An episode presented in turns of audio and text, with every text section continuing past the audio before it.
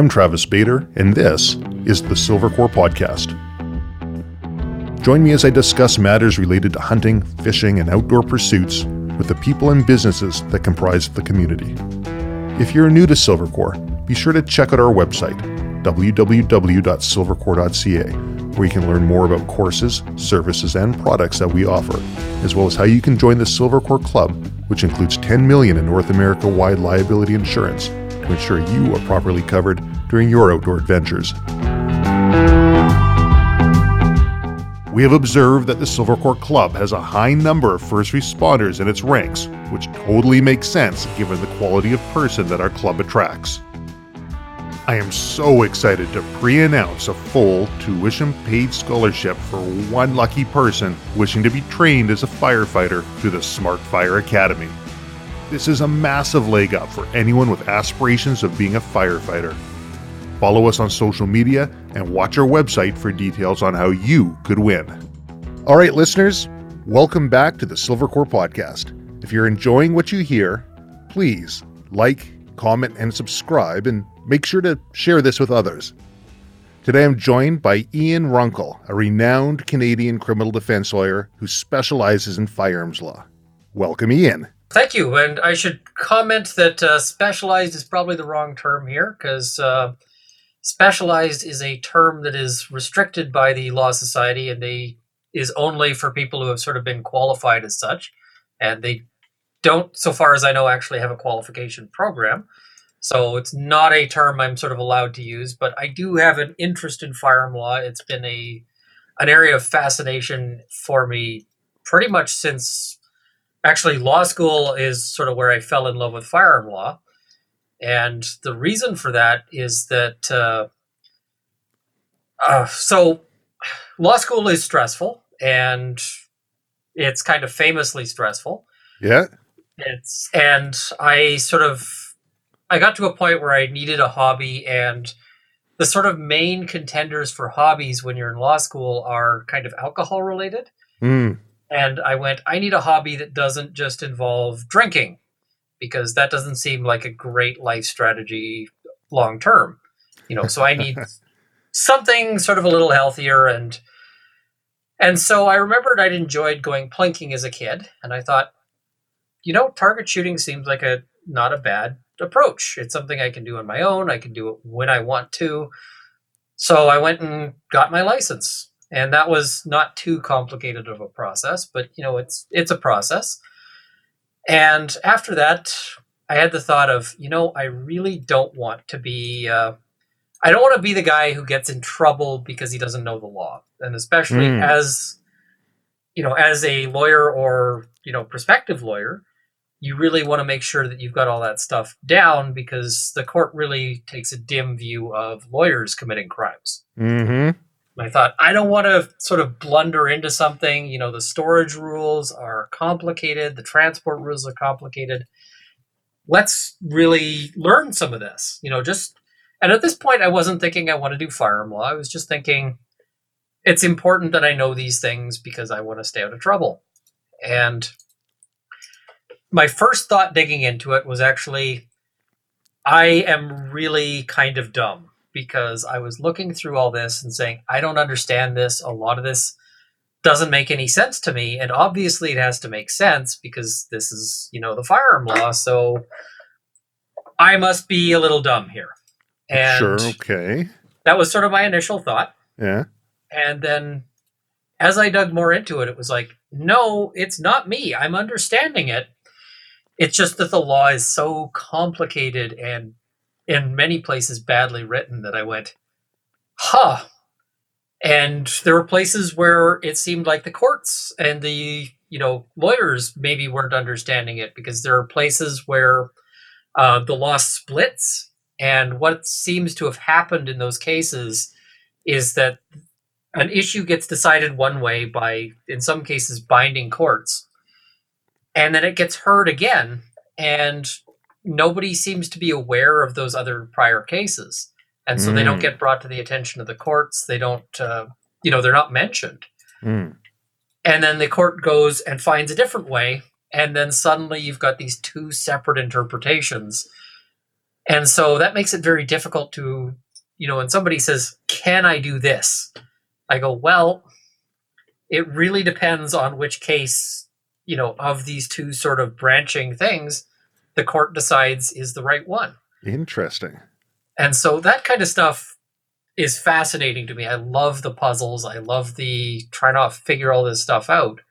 And so once I started finding just how much of that there was, I was like, this is what I want to do. And I know that that's uh, kind of a terrible way to get into a into a profession, is where you're saying this is so badly written that I just that I love it. But you like the game. You, I I mean, it's there's you gotta love it. There's sort of a puzzle to it. You're yeah. you're trying to solve, like, here is what the law says. How does that actually work in practice? And, you know, is this something where we can, you know, are there places where this can be massaged in some fashion? Are there places where uh, where gaps in the law can be used to a client's advantage, or alternately uh, places where people can get trapped? Because mm. there's all sorts of situations where you can think you're sort of right with the law, but be wrong about that. Mm. And uh, so I try to clear those up for people, because I hate seeing situations where people who I consider morally blameless are yep. being dragged before the courts. Um, even if they're ultimately acquitted, um, there have been cases where I thought the law was quite clear at, on something, but somebody ends up spending thousands of dollars fighting it. Mm. Punishment and, by process. I mean, it's not intended to be punishment. They're not, but I don't think that the accused ever really thinks of it as not a punishment. Right. Totally. You know, and I've had times where, you know, we've had to go to trial and uh, we've won quite handily. And the client says, well, how do I get my money back? Because, you know, you're expensive and I don't, you know, I don't fault you for that, but can I get my money back from the Crown? And it's like, no. Mm. And, you know, that's always a tough pill, because people are like, you mean I'm just out this money? And it's like, yeah. And, you know, these are people who could see that I'd done good work for them, that sure. I fought hard for them. But it's still kind of a rough thing to say, like, why did I have to hire somebody? Whereas, you know, if you think of sort of analogs of, like, my car is parked out back. I can't see it right now. If somebody went and set fire to it, I probably wouldn't notice. I'd probably find out when the fire department or the police were knocking on my door going, did mm-hmm. you know your car is on fire? Um, but if they found the person who did that to me, I'd be able to go after them and say, you owe me a, another car, right? You mm-hmm. owe me the value of this car because you set fire to the one I had. But when people deal with sort of being harmed by the justice system, by, you know, improper charges, there is no process to say, I, I need that back. Um, I tell, you know, one thing I tell people, and uh, I actually sort of cribbed this off uh, Marie Henein, who's famous uh, Ontario lawyer, just a real heavy hitter and inspiration, quite honestly. Mm-hmm. But uh, she was talking about how she tells clients that, you know, I can't make you make it like it never happened. Right. But we can try to get you to the best possible future scenario of all the possible futures. That's what we're trying to aim for. And I think people sometimes have a real hard time with the whole notion of, you know, I'm never going to be made whole. I'm never going to be made right from this. Yeah. So I know I would. Yeah. Well, and I, so that's why I try to warn people and, you know, and say, like, hey, this is a legal landmine. And you need to be aware that it's there. Don't, you know, don't go playing in that field, because it's going to go badly for you. Well, you've brought up, this is going to be a fun podcast. You've brought up a bunch of things. I've been taking some notes as you're talking here. And one thing I should touch on, because we jumped right into this, is you've got a massively growing social media presence under the brand Runkle of the Bailey. And so people who have heard of this, and I'm going to I'm going to just put this out here. I'm going to say a fair number of our listeners have probably already heard of you. But for those who haven't heard of Runkle of the Bailey, we're going to have some links in our blog, and there's going to be links attached to this podcast as well, so you can go check it out. You've got a YouTube channel, you've got a Patreon channel, you're all over Twitter, and you, you're sharing your thoughts and comments on laws and politics, but there's definitely a, a firearms flavor to it. So I just want to get that plug in. Check it out. It'll be in the bio. You won't regret it. There's a lot to learn there. You know, we talked about this earlier, about a little uh, uh, disclaimer at the get-go that nothing you talk about here is going to be legal advice, but I figured I'll throw that in there. Whether it's worth a grain of salt or not saying it, we'll uh, make sure we get it in. Yeah, and I mean, if you ever are contemplating doing something, like I can, the law is full of exceptions and weird sort of corner cases. So if you're ever saying like, I want to consider doing something, or, you know, whenever the law starts becoming personal, you want to decide whether you should do something or not, or the police are at your door, that kind of thing. Once it's sort of outside the academic field, you should, you know, really talk to a lawyer about it, about your situation specifically, because sometimes, you know, when we're talking about the law, we might speak in generalities, but you might be personally within an exception. And that might be to your benefit or to your detriment, because mm. there's, you know, it might be like, this is okay unless you're doing the specific thing you're doing. Mm-hmm. So. T- talking about police at the door. Have you yeah. seen that? I'm sure you've seen it. That YouTube video with the uh, very fast-talking counsel in the States who gives half of his time to talk about what a what he would advise a client to do if the police are at the door, and the other half he gives over to a, a, a police officer to uh, give his thoughts on. Have you seen that YouTube video? Yes, I think that one's titled uh, "Don't Talk to the Police." Uh, he's a law professor. I forget where he is, uh, I believe, but. Uh, I mean, there's a little bit in that that's sort of specifically American, mm. but by and large, uh, his, you know, what he tells people there is solid, and mm-hmm. the reasoning for it is solid. People don't really realize how dangerous a police officer at your door is. Mm-hmm. And I don't mean dangerous in the sense of, you know, this officer is probably not going to draw his sidearm and shoot you. Right. You know, absent you giving them a very good reason, which mm-hmm. I recommend not doing, but you know, you know, don't pull a knife on the cop. It's not going to end well for you, but right. Uh, people go in, and the thing I hear all the time from people is, oh, I just want to clear this up. Like, I am in the right mm.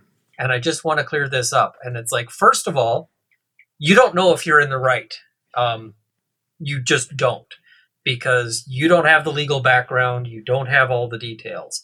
Uh, second, you don't know what the cop's investigating.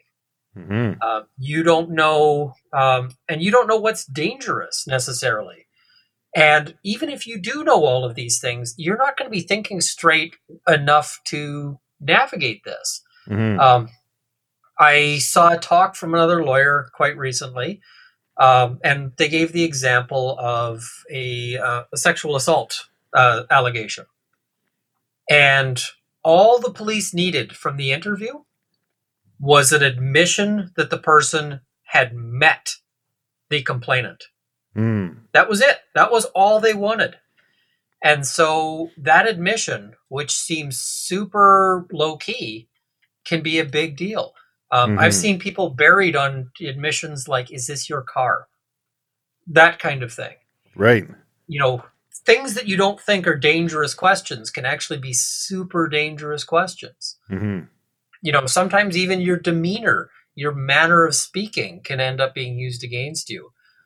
And, you know, I, I had one, uh, I ran a trial, and some of the evidence against my, cl- you know, that came up was from his police interview, where he didn't say anything super incriminating, but just his, uh, Uh, his accent, his voice, mm.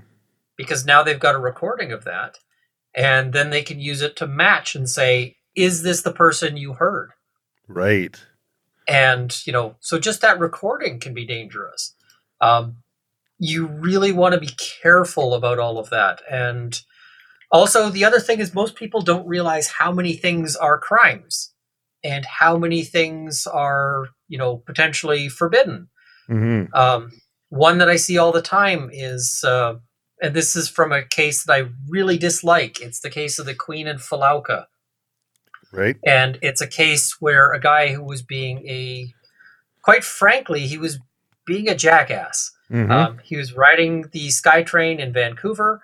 I remember um, this one. He had a rifle wrapped up, you know, or tucked under his jacket. I forget his precise means of sort of hiding it, yeah. but it was sort of, you know, concealed in that fashion.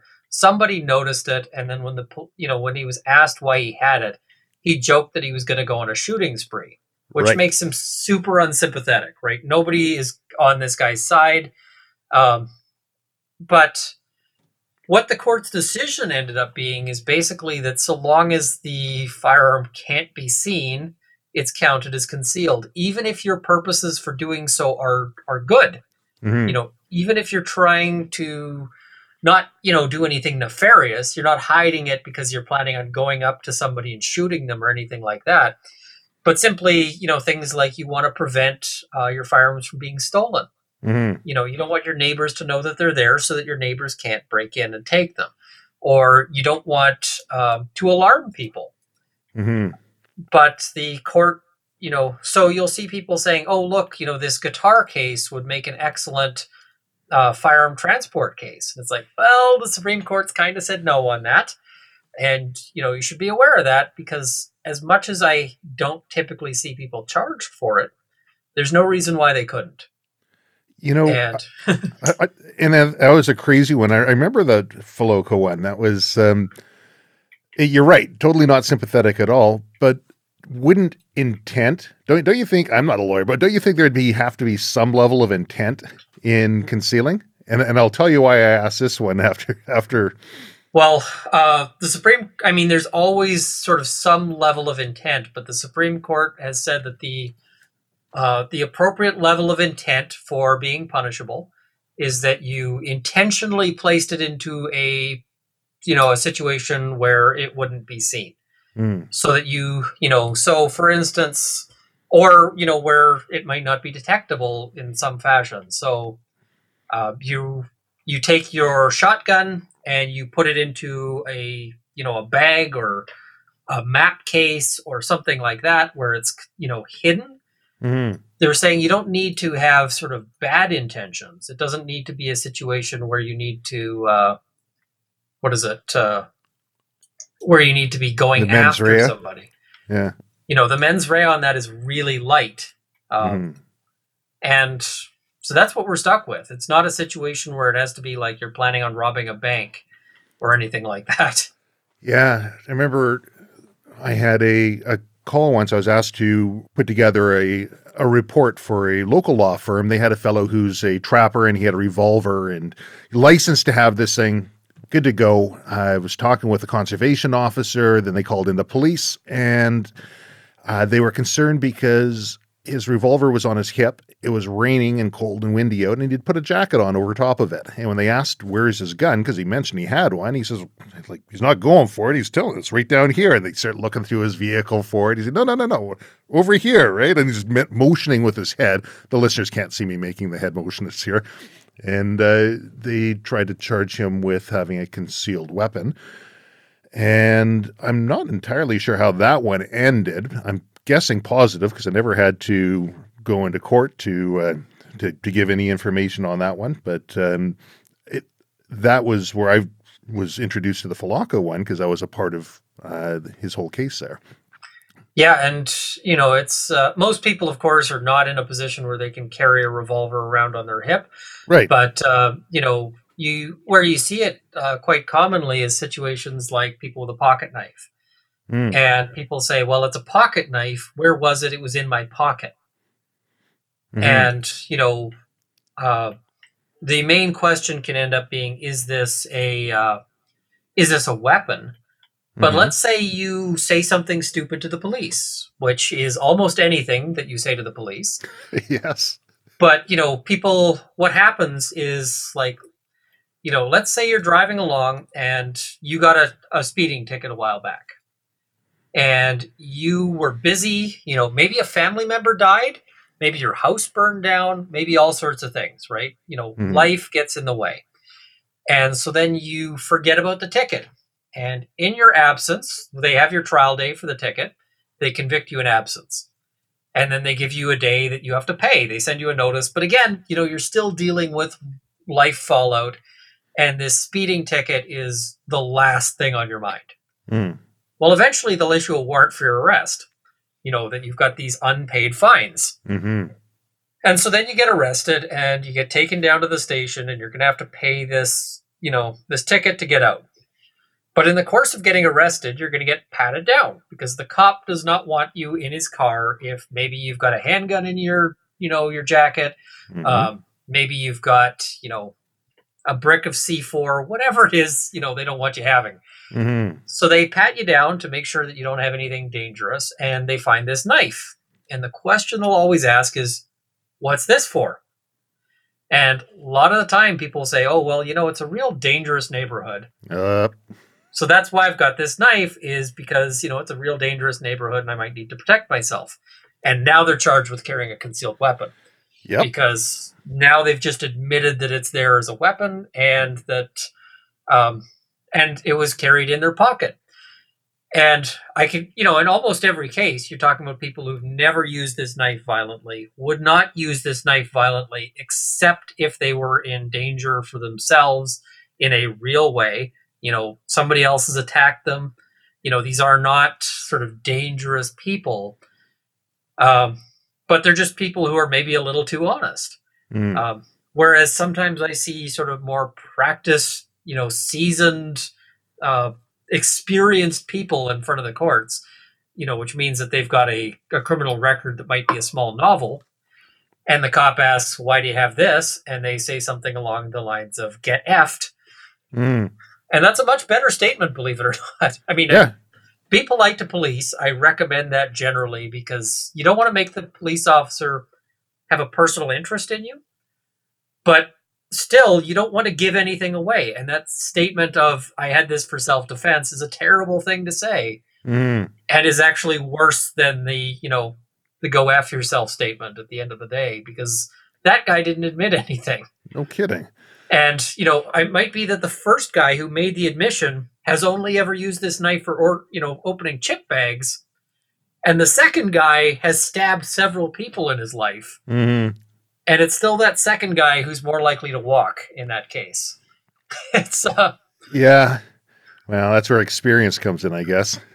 Yeah. I mean, it's probably that he's done some jail time to learn that lesson, mm-hmm. you know, and had a few rounds with lawyers saying, really, why did you say that to the police? Yeah. Before they learned it. But uh, people don't necessarily like the, uh, they don't like hearing, I will tell you, when they're sitting in your office and you say, you would have walked but for you talked to the police. Yeah, no, no, I, I think that'd be a hard pill to swallow. It, it definitely is, especially with people who view themselves as sort of law-abiding and very much pro-social people. I mean, uh, I've talked to people who have been like family members of police officers. Mm-hmm. And, you know, one guy said, basically, it's going to be real hard at Thanksgiving dinner because I've always had this very positive view of the police. And now that's been very much shaken. And, you know, I'm, I, I'm going to have to decide whether or not I bring this up. And we might have a fight over this at uh, Thanksgiving dinner. And I was just like, yeah, yep. yeah. You know, I've raised in a family of law enforcement and seeing, being around law enforcement all my life. And it's just like any other profession. You're going to have the, the small few who are really good, the yep. small few who are really bad, and the rest of the majority who are just plugging through the day, getting their way to retirement. And if it looks really difficult, maybe they'll leave it for somebody else. And it's just human nature, right? Oh, and for sure. I mean, I've told people, I said, like, there are police officers out there that I would absolutely, like, I mean, I got destroyed in a trial at one point because there was a small charter violation that the officer had screwed up. And he got up on the stand and admitted he screwed up and why he did, and, you know, so forth. And that just flattened me. Uh, mm. Because I was hoping that this charter violation would be a bigger deal than it was. But uh, once he gets up there and just, you know, was, and he basically said, I, I screwed up. I'm sorry. Mm-hmm. Um, you know, and I've seen officers go above and beyond for things. I've seen uh, officers just really uh, you know, really sort of sure. go through heroic and exceptional circumstances. Sure. Um, and I've seen officers who, quite frankly, and I'm not going to name any names, but there's, you know, some people who I've just thought like, wow, you should be in jail. Mm-hmm. But a lot of people are just doing their job. You know, sure. the same way that the guy, you know, at the McDonald's who gets your order wrong probably isn't doing it because he hates you. Right. You know, he's probably not like, you know, screw that Runkle guy. I'm going to make sure he gets, he doesn't get his McNuggets. You know, it's probably just that he's going through his job. He's not trying to do a bad job, but he's also really not super invested in it either. Right. You know, just, and that's fine, but it also results in some mistakes, and it results sometimes in them saying like, listen, um, we'll let the, you know, you said that you've got an innocent reason for having this knife. We'll let the courts sort it out. Mm-hmm. That'll be somebody else's problem down the road. And unfortunately for you, that might mean thousands of dollars of sorting it out down the road. So, and I know we're going to talk about some firearm stuff, but um, knives that open under centrifugal force. Do you see many people actually getting charged under that? Because my question is, how much centrifugal force? I mean, um, if you if you attach it to a big, long two by four and whip the thing out, you're going to get any folding knife to open up. So the test is basically, could a person do that? Sure. Um, but it doesn't necessarily have to be the average person. Hmm. Um, it can be the biggest, beefiest police officer on the force. And police officers tend, as a category, to be, you know, t- stronger and more athletic than the average Canadian. Sure. Um, you know, so, like, the viewers can't see, but I've got scrawny, skinny little arms. So I might take a knife and I want to test it to make sure it's legal. And I might yard on this thing as hard as I can, and it just doesn't budge. Hmm. But when you get a guy who, you know, who can bench press my weight with ease all day and not tire, that guy might be able to snap that open. And so that would still put it in the category of illegal, mm. which kind of makes it interesting that your court case can depend on basically, can they find a big enough cop to to whip but, it out, or someone who's got it, the technique down pat. Yeah, but I mean, it excludes uh, things like mechanical assistance in the sense of either using a long lever, okay, or, you know, if you attach this to some sort of spinning apparatus that span really fast and then stop suddenly to flick it out. Mm. Um, you know, that would also, you know, if you built some like super powered robot arm to flick things out, mm. I mean, you could build in theory a robot arm that could flick the, uh, the blade head off of a fixed blade knife. Right. So, you know, there's a, you know, there, the limit is basically human capabilities, but not necessarily your capabilities, but you do get cases uh, that hinge on whether the accused knew it, mm. because sometimes it's like there's one where they had a big, beefy police officer there, and it took the police officer in court something like six tries to get it open. Mm. And they said, okay, the knife is itself banned. It's a prohibited knife because it's possible to flick it open, but I accept that this person didn't know that it mm. was possible to flick open because it was real hard for this police officer to do. Right.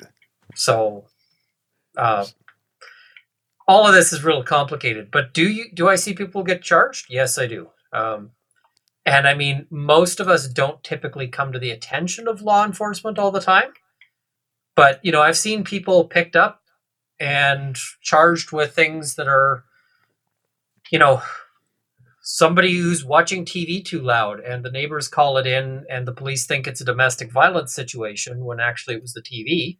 Mm. And, you know, the police search them and find this knife and go, yep, that's a flick knife. Mm. And some of these knives that are readily, are actually readily available. I did a video where I noted that uh, uh, Home Depot at the time, I don't know, I haven't checked recently, but I assume probably still, Uh, was advertising the flick openable properties of some of their knives. Like yeah. they literally had a, a video of some people uh, flicking it open. And, you know, this is a selling point. Sure. And, you know, quite frankly, there's all sorts of situations where, for lawful reasons, having a knife that flicks open is fantastic. Sure. I mean, if you're a climber and you are, you know, clinging to a rope four hundred feet above the ground and you need to cut something, um, two-handed operation is a real disadvantage. Mm-hmm. You know, if you are in a confined space, um, somebody was talking to me about their seatbelt knife, you know, the, a knife that they had for the purpose of getting out of the seatbelt. And now this thing, I don't know if it would count as a knife for the purposes of this law, because it was actually a uh, sort of a, a hooked, contained blade. Right. You wouldn't really be able to use this against a person. Hmm. Um, but it folded open. And I said to them, I said, I don't think that's what you want. And they said, well, why not? And I said, let's say you're in a situation where you've been in a car accident, you're pinned, your vehicle's half crushed, mm. and you need to get out of your seatbelt right now. Can you guarantee you've got two hands to open this up in order to get that seatbelt cutter open? Mm-hmm. And they went, huh. I'm like, you might be doing this, reaching out one-handed to pick up the seatbelt cutter and doing that. And you might be doing it, in fact, with one broken arm that has no strength to it. You know, so there's, um, you know, I've talked to people who have one hand, like they literally sure. lost it. You know, guy who's a veteran lost, you know, a hand serving overseas. And he's saying, what do you mean I need a two-handed opening pocket knife? You know, I've the only funny- got one. The funny thing on that is what's faster than having a knife that can flick open is one that's already open. And that's yep. perfectly legal. Oh, I mean, you could have a fixed blade knife all day. And in fact, sure. a fixed blade knife is never going to run into the flick knife problem. You can't get charged with having a flick knife on a fixed blade. Yeah. It just, some of these things boggle the mind. But when I was doing some research here, I came across, speaking of boggling the mind, I came across a, I think it was an A T T condition challenge. It had your name attached to it. And the the part that really got me, because I've heard it on more than one occasion, was we are not denying you issuance of privilege, certificate, authorization, whatever it might be. Uh, we're just not giving it to you. Yeah. It, and uh, that how was does a that work? Argument. How does that work? Well, in Alberta right now, it doesn't. Okay. So the argument that, uh, so what happened here in this case was uh, Alberta had been in the practice of putting gunsmiths on all long-term authorizations to transport. And this makes sense if you think about it, because you might have a problem where your firearm fails in an unsafe way, or possibly fails in a way where it might be illegal for it to continue to exist. Mm-hmm. You know, your gun, something has broken in it and it's now firing full auto. Mm-hmm. You don't want that. You want to correct this immediately, if not sooner. Mm-hmm. Now, let's say it's Friday and it's four thirty p.m. C F O's gone home for the day. C F O's not coming back tomorrow and they're not coming back the day after. They're going to be there first thing Monday morning. And you're thinking, but I want to take this to a gunsmith right now. You know, I want to solve this. Or maybe mm-hmm. you've got a stuck cartridge mm-hmm. and you're thinking, I want to get this cartridge out because this is a potentially dangerous situation. I don't want, you know, I don't want to be sitting here rocking a potentially loaded gun. Mm-hmm. Um, and so the, uh, so in Alberta, the practice was we'll put gunsmiths on your long-term authorizations to transport. In Ontario, their practice was, we will not do that. Mm. So a couple of people in Ontario brought challenges saying, we want long, we want gunsmiths on our long-term A T Ts. And they won in part because the practice in Alberta was to allow it. Interesting. And so the response to that was they got all the C F Os together and they said, you can't put those on anybody's anymore. So Alberta then changed their policy to remove gunsmiths from all the long-term authorizations to transport. So I got one of these new, I renewed my license, got a new long-term A T T, and of course it does not have gunsmiths on it anymore. Mm-hmm. And so I say, I want gunsmiths back on it, please. And so I applied saying, I specifically want my A T T, my long-term A T T to include gunsmiths. And so they said, well, we've issued you an A T T, a long-term A T T, um, but it's not going to include gunsmiths. And tough. And I sort of went, but that's not what I wanted. Right. So they said, um, tough. So I brought a challenge, and their argument was that the court didn't have jurisdiction to uh, to review it because they didn't refuse me an A T T. They just granted me a different one than the one I asked for. Mm.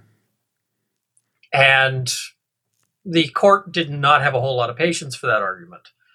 And so they, uh, the court basically said, sorry, um, if you are not granting it as requested, you know, if you are leaving requested things out, then that is at least a refusal in part. And so you've got to, you know, go through that proper process. Right.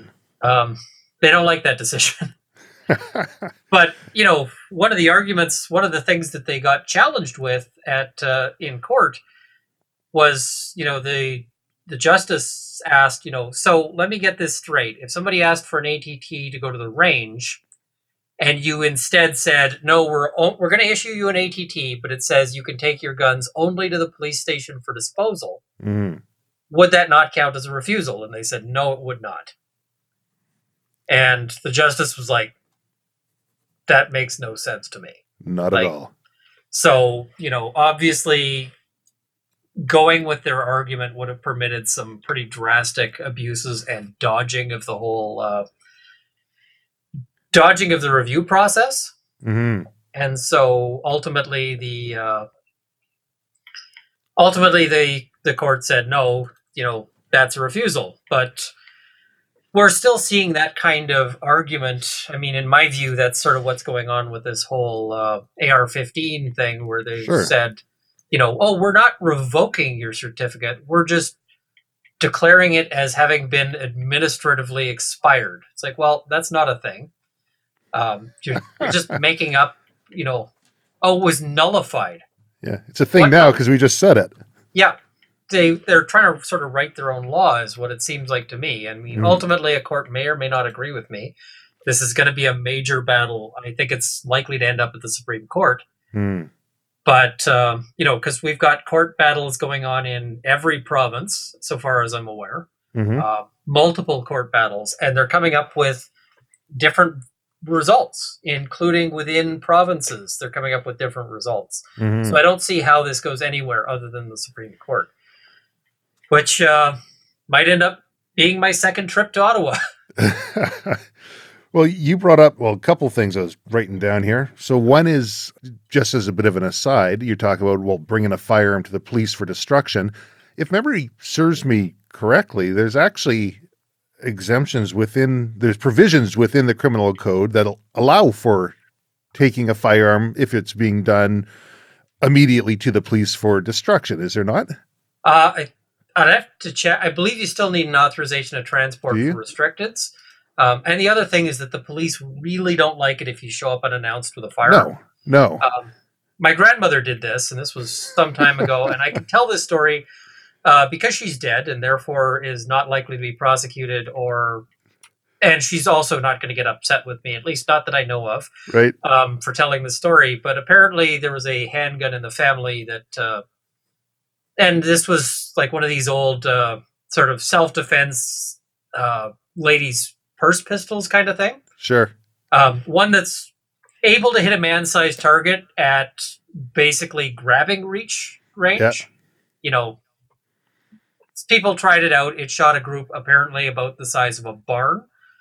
And so it was not a great gun. Nobody wanted this thing, and it got turned, you know. So she was figuring, I got to turn this into the police. And so she walked into the police station, apparently, and told them, I have something for you. And the officer's like, okay, and pulls out this gun out of her purse. And the officer, like, snatches it out of her hand and was super unhappy about this. And she did not feel that she was well treated by that officer in the, that circumstance. Yeah, probably not. Probably not. She, she felt that the officer was very rude. And, you know, maybe should have, you know, given her a little more regard in that moment. And I'm going, okay, yeah. But you could have been killed. Yeah, so exactly. don't, sh- don't show up at the police station unannounced with firearms. I've had a few situations where I've done, you know, turn-ins, and it's always been a matter of, just so you know, here, I'm going to be bringing a firearm to you. Here's what I'm going to look like. You know, let's work this out ahead of time.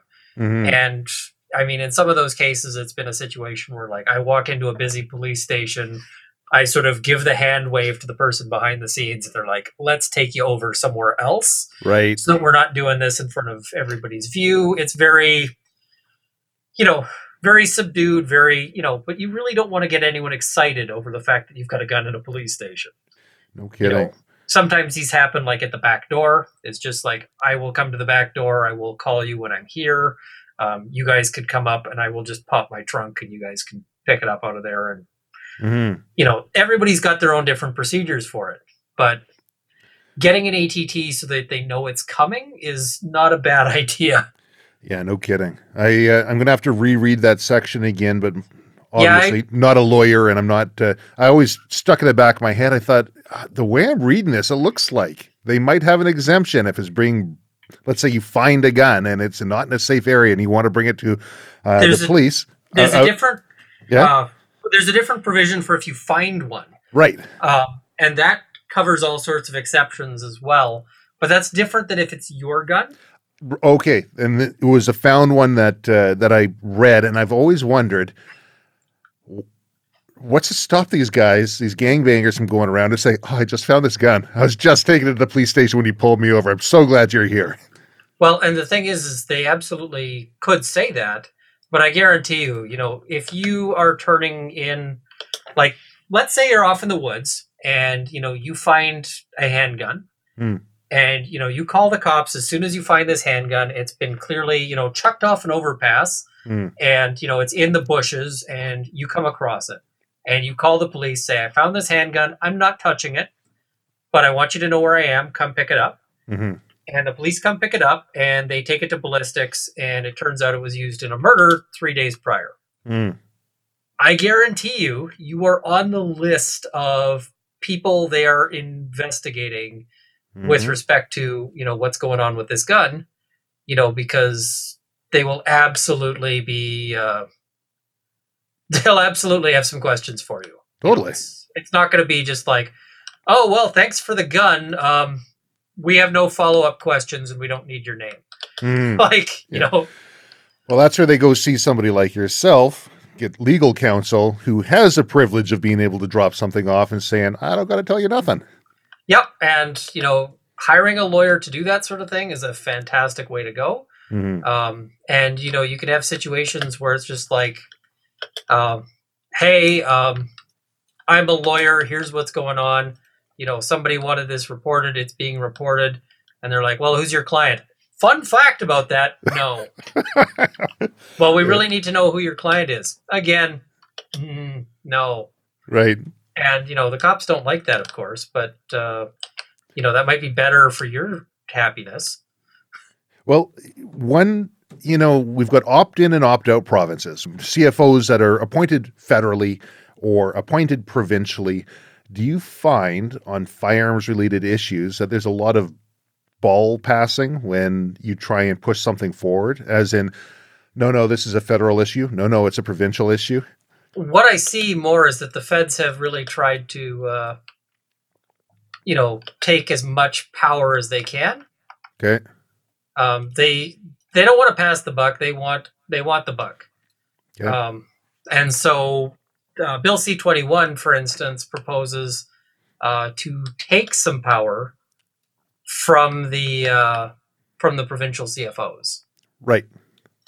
And so, you know, it's very much a situation where they're saying, you know, we want to, uh, you know, we want to make sure the C F Os can't do things that are currently within their power. Right. And uh, so... I mean, there was the whole firearms reference, which was basically the big question of, can the federal government legislate in this area? Because previously it was sort of viewed as a provincial responsibility. Mm.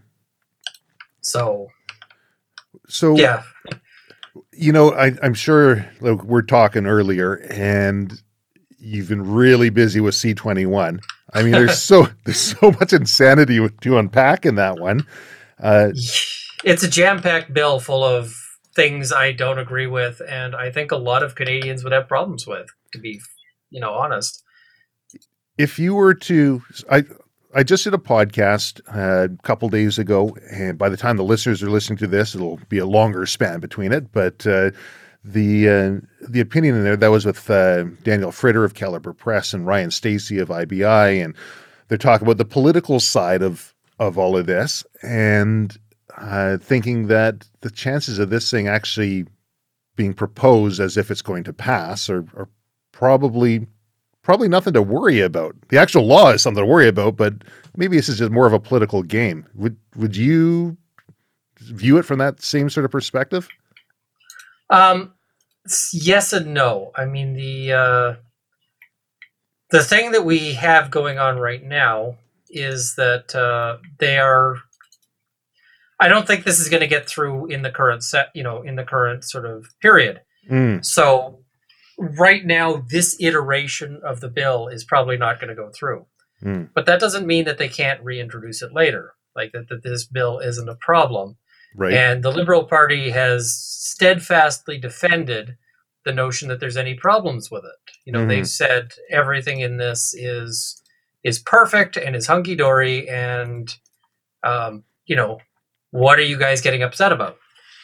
So um, they may just, you know, they may be using this as election fodder to try to get elected, mm. but they may well try to bring this back in exactly the same shape it's in.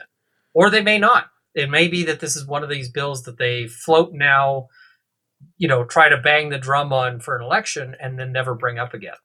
Right.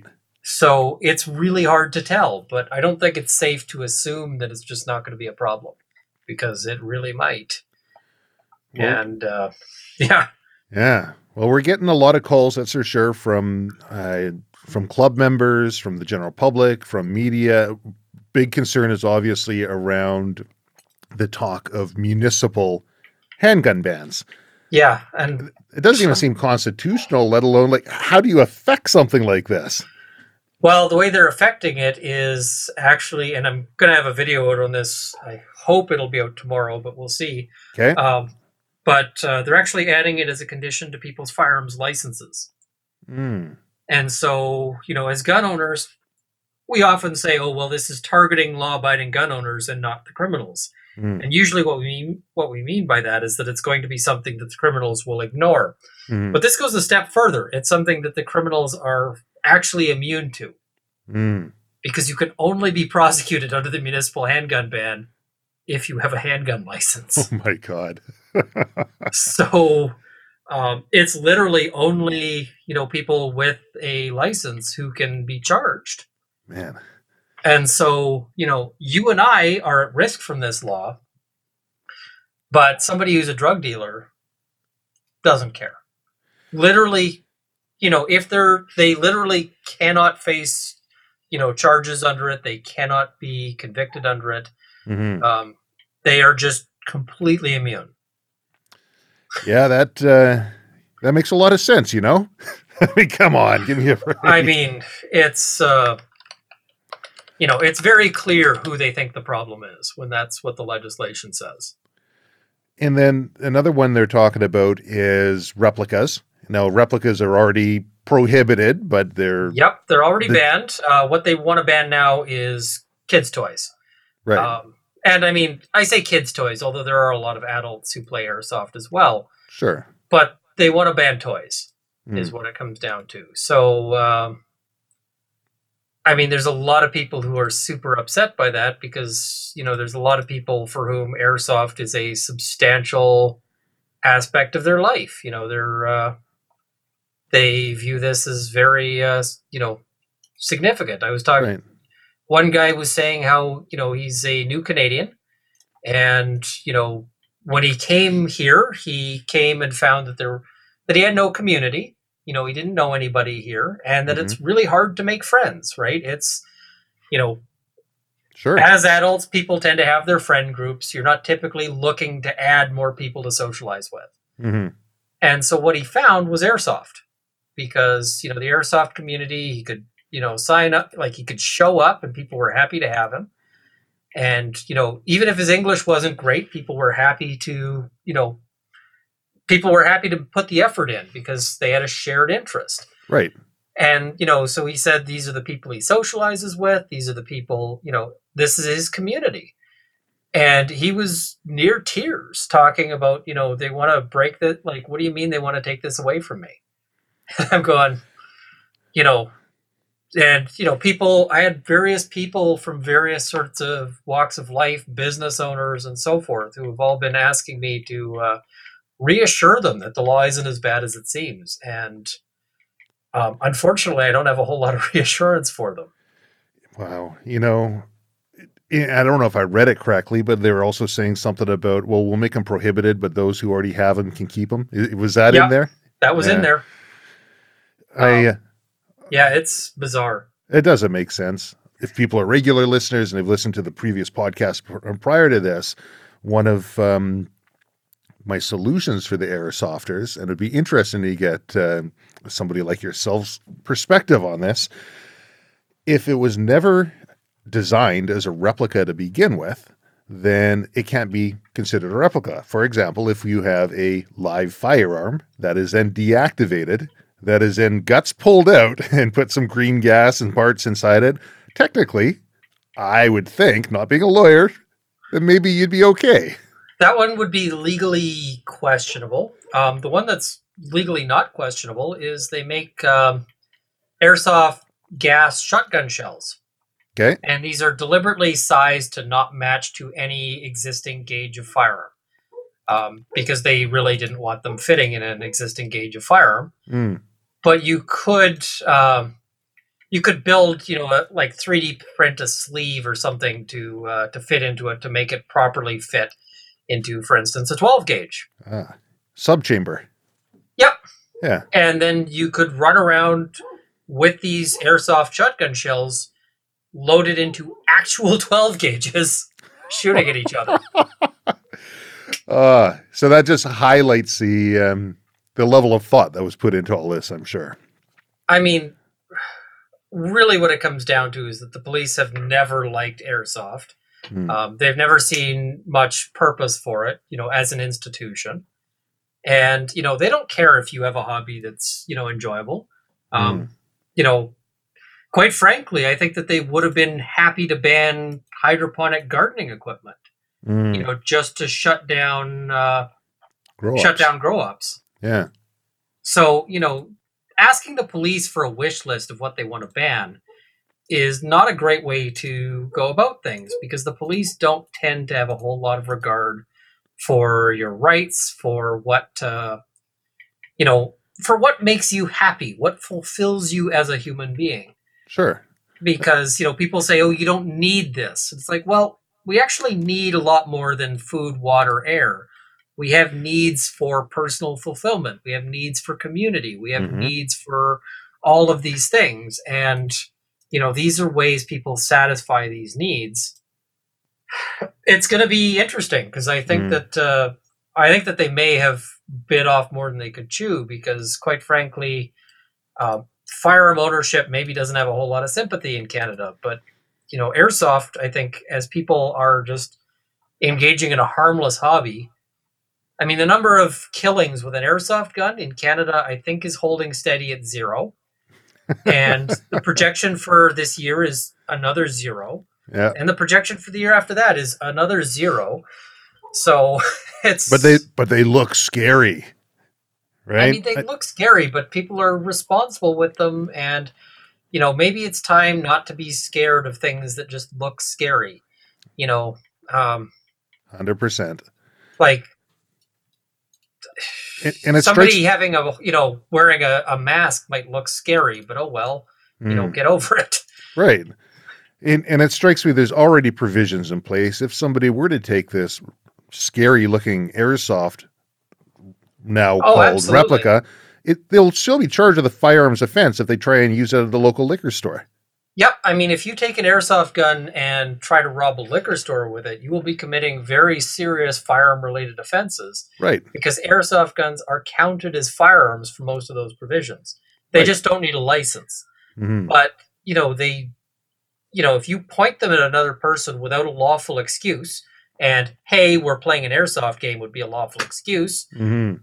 But, you know, I decided to bring this to the supermarket and shoot people in the parking lot would not be a lawful excuse. Mm. You can get charged with pointing a firearm, which is a very serious criminal offense. Mm-hmm. So, you know, uh, we're talking about things that are very safe, where, you know, they have a very responsible community. And, you know, that community includes a lot of police officers. It includes a lot of, you know, ex-military or current military. Mm-hmm. It includes a lot of people who just want a hobby to, you know, blow off a little steam, to just feel um, feel that community and, sure. and enjoys getting some exercise, right? I mean, it's sometimes it's tough to drag yourself out to the gym and get some exercise. And the government talks about, oh, well, we need to make sure everybody's, you know, fit and so forth. Mm-hmm. But now we need to shut down this sport that is actually keeping some people fit and in shape. Right. It's easier so, to run when someone's chasing you with something that will hurt when they shoot you with it. I mean, that's the thing is, you yeah. know, I I'm terrible about going to the gym. Mm. Uh, I've got a treadmill in my garage, and I make it out to use that thing way less often than I should. And, you know, my shirts are starting to show it. So, uh, but when you're out running and you're, you know, you're trying to achieve an objective, you know, you're trying to take that hill, um, you don't really feel it as much, and you're certainly not as bored. Like, a treadmill is boring. Mm-hmm. I have trouble running on a treadmill because I have attention deficit, and it just, it bores me to death. Uh-huh. I'm not bored to death when I'm playing airsoft. I'm, you know, that's exciting. That's, you know, and I come back and my legs are burning. You know, my, my lungs are, you know, I, I've got that ache because my asthma and so forth, but I've actually yep. got that cardio in.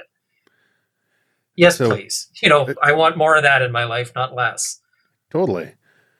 Attention deficit, huh? Um, yeah. So I, I was diagnosed with that at an early age, and I think I was on the highest dosage of Ritalin in the province up until uh, about uh, grade seven there, when I said, that's it, I'm off. They had me on a uh, experimental program. How did you find law school with, uh, is it A D D, A D H D? Um, I mean, they're all, all the, the psychologists sort of view them as all the same sort of category right. here, just kind of different expressions. I yeah. tend to be more the daydreamy sort than the bouncing off walls. But I mean, it's got its own challenges, and you uh, you have to learn to adapt, and you have to learn that sometimes the strategies that work well for other people aren't what works well for you. Mm. And so, you know, but I, and the other thing that is always a challenge is that if you're known to have, you know, what is classified as a learning disability, um, applying for jobs gets fun. Because mm. people say, hey, you've got this learning disability. Maybe we don't want to, uh, you know, maybe we're concerned about that. Mm. And, you know, that's more so before you get a chance to prove yourself. You know, when you're just coming out of the gate and you're trying to get a foothold. Right. But, you know, I've been open about, uh, you know, what I have to deal with, and, you know, the fact that, uh, you know, and I think I'm better for it. Hopefully there's other people out there who are thinking, you know, can I be a lawyer with attention deficit? Yes, you can. You're just going to have to figure out how to make it work for you. Mm. Um, but I mean, sometimes it's a matter of like, hey, you've got a deadline. You got to work on that, you know, ahead of time. Or maybe it's just, you got to block out a week to do it.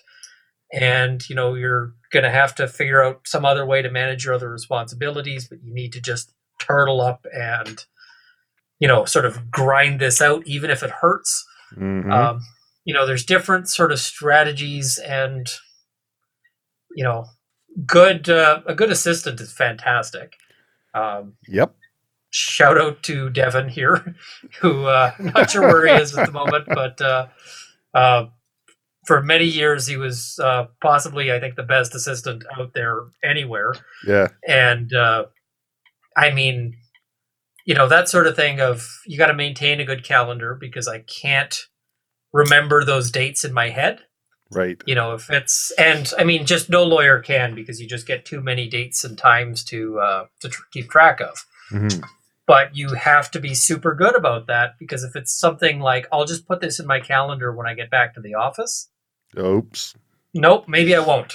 You know, yep. That's got to go in the calendar right now. And so, you know, getting in the habit, for instance, of I'm leaving the courthouse, I will sit in my car and put a, you know, an entry in the calendar for each of my upcoming appearances, and then, you know, maybe tidy them up back at the office. But if nothing else, I've got that note, mm-hmm. you know, so you don't miss anything. So well, all of that is really, um, and I think you have to be more careful about your moods than many people. I think you have to be more careful about, uh, you know, how you eat, how you, uh, you know, where your head's at. Because mm. if you let yourself get into a funk, all of that gets worse and your coping strategies fall to bits. Mm. And if you, you know, I find personally that diet is important, notwithstanding the fact that I drink tremendous amounts of Coca-Cola. um, caffeine is, I guess, my replacement for uh, not on any Ritalin or the like. But, right. uh, um, but if I eat like, you know, heavy, greasy, fast food, I can feel myself having more struggles than if I'm, you know, sometimes you don't want to eat the salad, but the salad is better for my cognition. That's interesting. I uh, never even, I never put a correlation between what I ate and how I was feeling until, I don't know, a couple years ago. I mean, I, I would eat what I want to eat, obviously try and stay in shape and, and be healthy and all the rest, but the actual physical and mental feeling off of what I eat and how I feel, for yeah. whatever reason, my head's just in different places, and I never put two and two together. I'm like, I was raised on sugar. My grandfather had a uh, had a bakery, and it was, I don't know, maybe ten, seven, ten years ago when I finally put that relationship between, wow, that amount of sugar that I'm used to having is actually making me feel like garbage.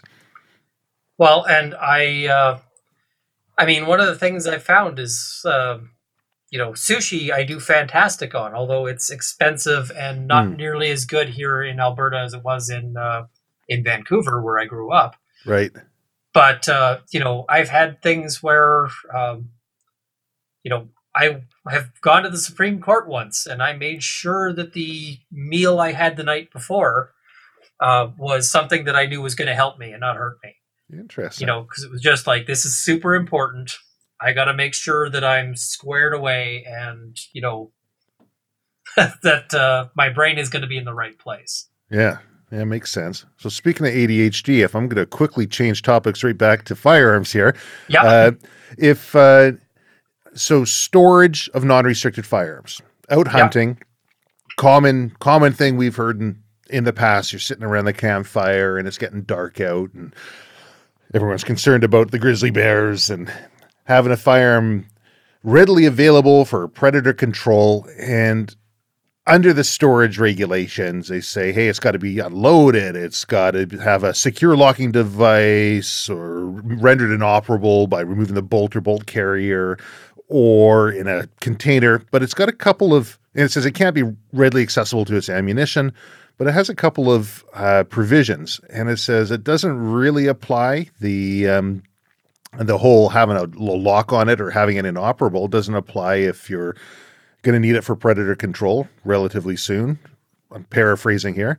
Yeah. And it also says something along the lines of you don't have to have a lock on it, and it doesn't necessarily have to be um, – it can have ammunition readily accessible to it uh, if you're in a remote wilderness area and you're going to be using it for something that's not incompatible with hunting. Yeah. Paraphrase. The area itself has to be not subject to any reasonably ascertainable use incompatible with hunting. Right. So, so you know, if that, there's people skiing on that hill, then you can't do that. Right. Right. So, okay, a, a hunting sort of thing. But, of course, you can't hunt at night, but that's when everyone's getting concerned about Bruno the bear coming by. Yeah. I guess a couple questions that tend to come up as everyone's playing armchair lawyer around the campfire is like, what's a, uh, a remote wilderness area, number one. And I mean, that's going to be probably debatable, obviously not the ski hill. And what's hunting? Like, obviously the actual act of tracking an animal or maybe setting up and waiting for an animal, we can call that hunting. Is driving up hunting? Is getting ready for bed, but we're on a hunting trip and we don't want this bear ripping open the tent. I mean, I, I've got a blog post of one that uh, just tore apart the side-by-side and was trying to get into uh, uh, to the trailer. I would sure feel safer having a firearm that's loaded and ready to go, maybe not one in the chamber, if I knew that was a um, uh, a legal thing to do. Well, uh, so the exceptions there are, there's two different exceptions. So one is if you need it for predator control. Right. Um, you are accepted from the uh, the requirement to have a secure locking device, but not from the requirement that it not be readily accessible to ammunition. Mm-hmm. Which to my mind seems to be a little bizarre, because you're saying you need to control predators or other animals. And so you don't have to have it locked, but you also can't have the ammunition near it, which, you know, if you're talking about Bruno the bear, is going to be a pretty difficult situation, because right. you know, that's kind of a hurried situation. Um, now, there might also be the potential that it might be in use for defense against bears. But that's, again, going to be kind of fact-specific and a bit of a question. Um, there's also situations about remote wilderness areas that are not subject to any visible or otherwise uh, reasonably ascertainable use incompatible with hunting. What is a remote wilderness area? Well, whatever the court deems to be a remote wilderness area. And mm. that's going to be a real... Uh, that's going to be a fact-specific question. Mm. You know... Um, And, you know, it's not always clear what's a remote wilderness area. And, yeah, it's, in all of these cases, it can't be loaded, which, again, if, you know, you're talking about your tent and the bear, you know, comes ripping in, you're probably not going to be able to legally store it in a fashion where it's useful in that fashion. Mm-hmm. But there might be an argument that it's being used for bear defense in those circumstances, mm. you know, so... All of this gets tricky and really down to facts, but uh, so I can't really give you an example, you know, give you like, here's the hard and fast rules, because all of these things are based on some things with some flexibility. Mm. Obviously, with the, the background that you have on the firearms side and being keenly interested in firearms law based on how vague and poorly written some areas are, and that's... kind of a fun game to unpack. Are you familiar with other areas of law that are equally obtuse? I mean, there's some really weird things that come up with impaired law right now. Okay. Um, like one of the things is that it is prima facie illegal to drive home and then get drunk. What? So to, to drive home in. Okay. So let's say you are at work. Oh, sorry. It's legal. It's not illegal. No, illegal. Illegal. Okay. Prima facie illegal to drive home and then get drunk. Okay. So let's say you have a really tough day at work, or let's say, you know, you get fired. You're having a real rough day. You drive home, and as soon as you get in the door, you, you know, put your hat up, you take your jacket off, you, uh, you know, you go in and you just start pouring yourself shots of vodka. Mm. And an hour after you get home, the police knock on your door and you go out to talk to them because you're not making good decisions because you've been hitting the vodka. Mm-hmm. And the police ask you, when did you get home? And you tell them because, again, not making good decisions. Mm. And the cops say, okay, you're under arrest because you were intoxicated within two hours of operating a motor vehicle. Is this like the Monty Robinson workaround? That that officer who was in an accident, killed a person in... Pretty much, yep.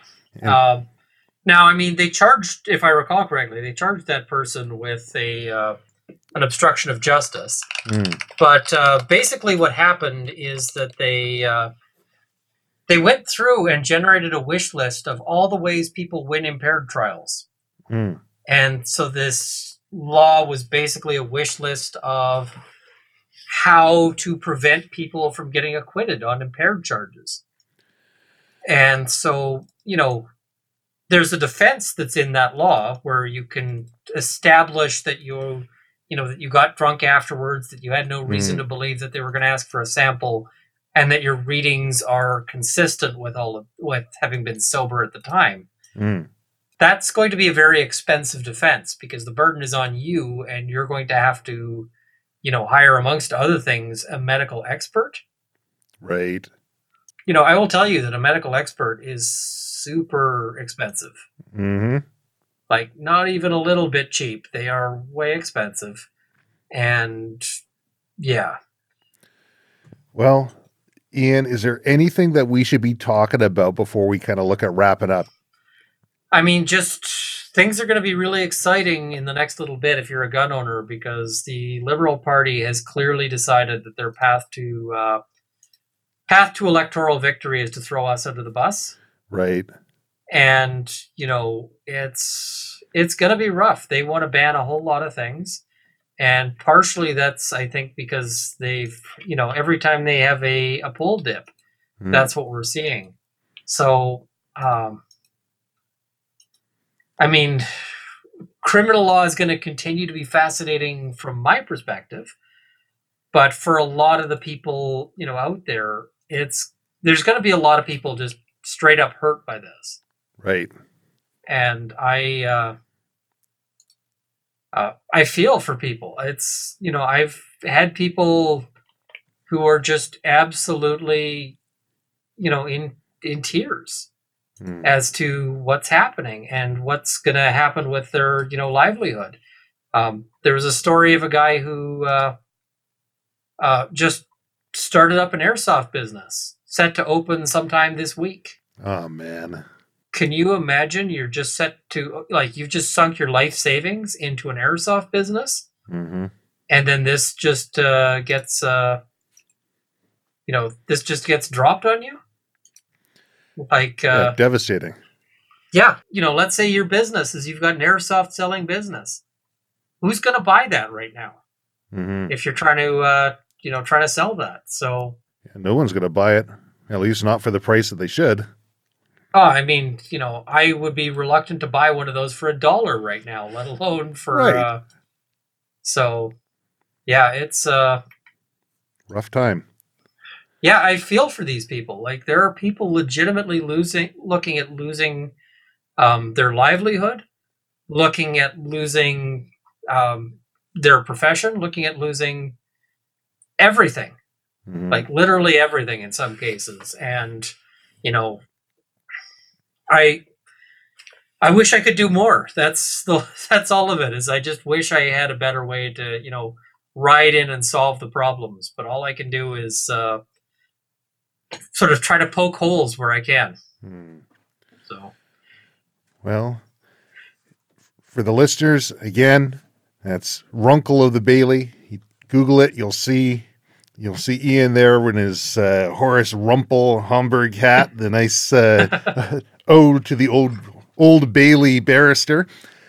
And uh, there will be links in the bio on that. Please check it out. Ian, thank you very much for coming on the podcast and sharing your knowledge. I really enjoyed this conversation. Yeah, thank you for having me. It's been a blast.